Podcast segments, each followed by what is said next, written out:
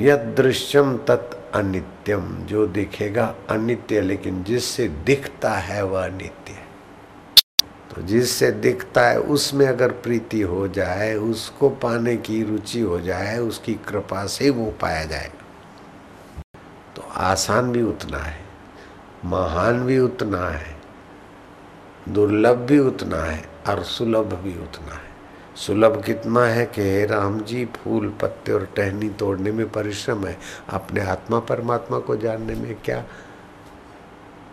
कृपणता करते हो? क्यों कंजूसी करते हो? क्यों देर करते हो?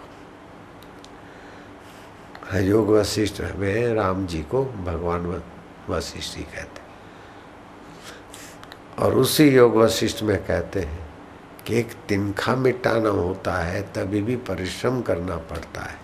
तो यहाँ तो जन्म जन्म के संस्कार त्रिलोकी का आकर्षण मिटाना है, इसलिए दीर्घ काल के संस्कारों को मिटाने के लिए दीर्घ अभ्यास की ज़रूरत है।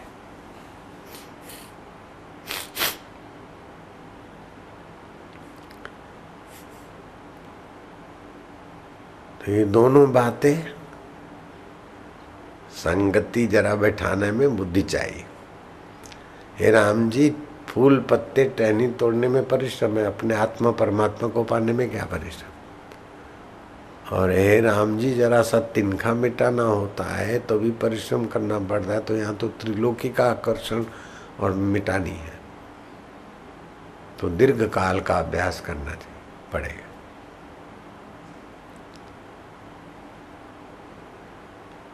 जिनको जगत सत्य बुद्धि से भासता है, उनके लिए दीर्घ काल का अभ्यास है, लेकिन जिनको ईश्वर की तड़प है, उनके लिए और जिनके पास तत्परता है, उनके लिए आसान नहीं है। जैसे जिन्होंने अभी मकान बनाया, उनको लाइट पंखा फ्रिज के लिए प्रयत्न करना पड़ेगा बहुत। तभी फ्रिज का पानी पी पाएँगे, लाइट जला पाएँगे। लेकिन जिनका मकान बना बनाया और फिटिंग हो गई, उनको तो खाली स्विच ऑन करना है। तो दोनों अपनी जगह पर ठीक है। जो सुयोग्य है, उनके लिए तो फूल पत्ते, टहनी को परिश्रम, दबाना परिश्रम है, अपने आत्मा को जानना क्या परिश्रम। खटवांग राजा ने दो मुहूर्त में जान लिया था। परीक्षत में सात दिन में जान लिया था। किसी ने चालीस दिन में जान लिया था। किसी ने सात साल में जान लिया। लेकिन मैं तो कहता हूँ, सात जन्म भी लग जाए तो भी सौदा सस्ता है, ईश्वर प्राप्ति। करोड़ों जन्म ऐसे ही व्यर्थ चले गए। हर जन्म में क्या क्या किया और क्या क्या संभाला और क्या क्या मित्र किए, पत्नी की, दोस्त के, मकान लिए, सेट हुए, आखिर मृत्यु के झटके ने सब छीन लिए कहीं के नहीं रहे, भटकते ही रहे। माँ के गर्भ में आना पड़ा। गर्भ नहीं मिला तो बाथरूम में बह गए। कितने दुख भोगे? कौन सा दुख नहीं भोगा? विवेक का उपयोग करो। आखिर क्या? गाड़ी ले ली। आखिर क्या? अलग से रहे। मकान लिया, पत्नी लिया, बेचे हुए, फिर क्या? एक बड़ी कंपनी डाल दी और रोज के सौ करोड़ डॉलर कमाते। एक बिलियन रोज की कमाई, फिर क्या? बिलियन मिलियन नहीं, बिलियन, टिलियन, दस ट्रिलियन हर रोज कमाते हो, फिर क्या होगा? शरीर सदा रहेगा नहीं, और दस ट्रिलियन तुम उपयोग में लाओगे नहीं, और उपयोग में भी ला दिया तो मरने वाले शरीर के लिए उपयोग में लाकर तुम कौन सा अमर तत्व को पाया? और मरे गए। जिन्होंने अमर तत्व की यात्रा की, वे तो सहज में ही तर गए। बाकी इन चीज़ों को पाकर जो सुखी होने में लगे, वे ज़्यादा दुखी होकर नरकों में सड़े अशांत हुए, पागल हुए।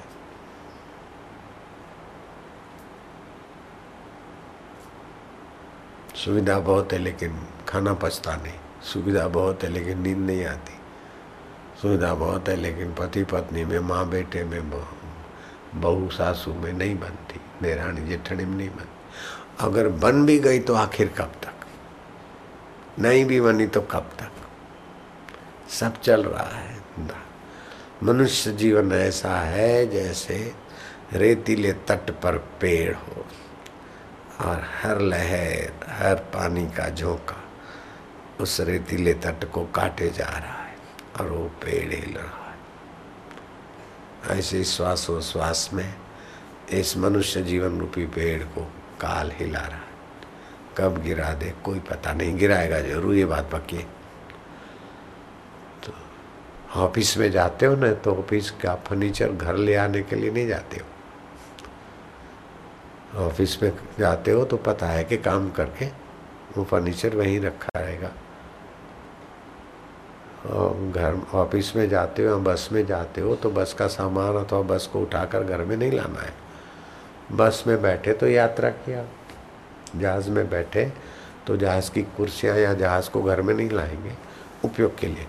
ऐसे इस शरीर में तुम बैठे हो, इसका उपयोग कर लो। जैसे जहाज़ को छोड़ना पड़ेगा, कार को छोड़ना पड़ता है, बस को छोड़ना पड़ता है। ऐसे ही शरीर का भी उपयोग है, ऑफ़िस को छोड़ना पड़ता है। ऐसे ही इसको भी छोड़ने की चीज़ मानकर इसका उपयोग कर लो, बस।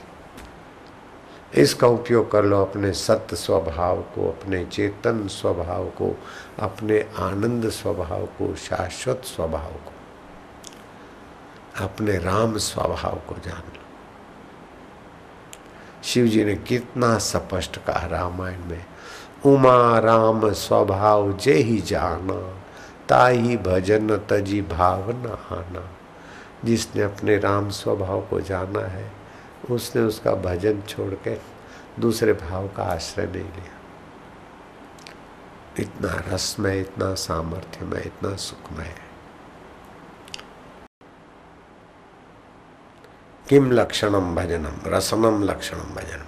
वो ऐसा दिव्य रस है कि उसके आगे तुम्हारे संसार की उपलब्धियाँ मजदूरी मजदूरी है।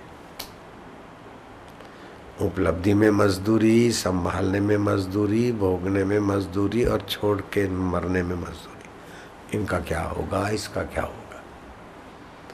छोड़ के मरना है, लेकिन जीवन भर जिसको संभाला वो छोड़ के मरना है तो उस समय भी तो मजदूरी है।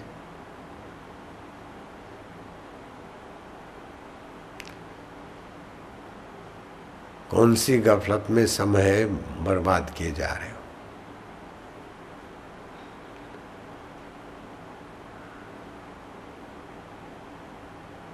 क्या करिए, क्या जोड़िए, थोड़े जीवन काज छोड़ी छोड़ी सब जाता है। देह, गेह, धन, राज।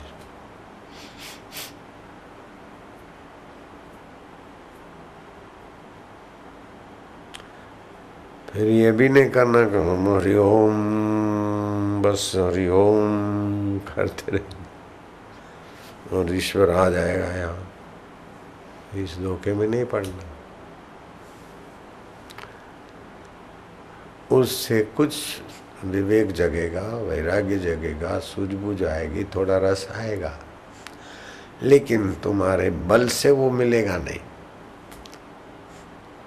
प्रयत्न तुम्हारा, लेकिन साथ साथ में अहंकार छोड़कर उसकी कृपा की आकांक्षा।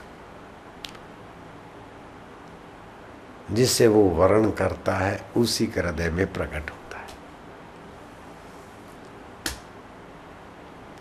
और जो उसे चाहता है उसी को वो वर्ण करता है। जब ध्यान तो कर ले, हम चाहे दूसरी चीज़ तो वही मिलेगी। भगवान का भजन करते हैं, लेकिन चाहेंगे जो चीज़ वही देर सवेर देगा किसी चीज़ की वस्तु की महत्ता जब हट जाएगी और उसकी महत्ता के सिवाय कोई महत्ता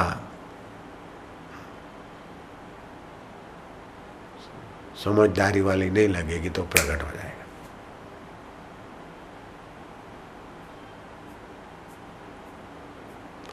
हम लोग ध्यान भजन कर लेकिन महत्ता ऐसी हल्की घुसी हुई है कि चलो साधना करेंगे, प्रमोशन हो जाएगा तो वो हो जाएगा थोड़ा सा। ये हो जाएगा फिर क्या? इतना प्रोग्रेस हो गया, बापू के पास जाए तो और भी हो जाएगा। हो गया। फिर क्या? होगा कि नहीं, होगा कि नहीं? अथवा उतनी जितना चाहिए साधन, भजन, श्रद्धा से उतना तो ही। तो नहीं भी होगा। और जितना करना चाहिए उतना कर लेते हो, श्रद्धा, भक्ति से तो हो भी जाएगा। नहीं हुआ तो भी नहीं हुआ, और हुआ तो भी नहीं में बदलेगा।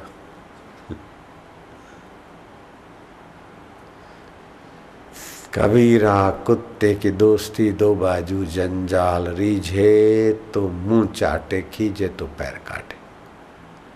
संसार ऐसा है विषय विकार। अगर मिल भी गए तो विकारी बनाकर खोखला हो गए। नहीं मिले तो तड़फाते रहेंगे कि मेरे पास तो हाउस नहीं है। मेरे पास बेटा नहीं, मेरे पास ये नहीं, मेरे पास अरे विश्वनीयता, मूर्ख तेरे साथ बैठा, उसके लिए तो सोच। लेकिन बुद्धि मारी हुई है। जो नहीं होने, होकर भी मिटने वाला है, उसके लिए रो रहा है। और जो कभी मिटने वाला नहीं, उसके लिए भूख नहीं, तड़प नहीं। यही है भगवान की माया।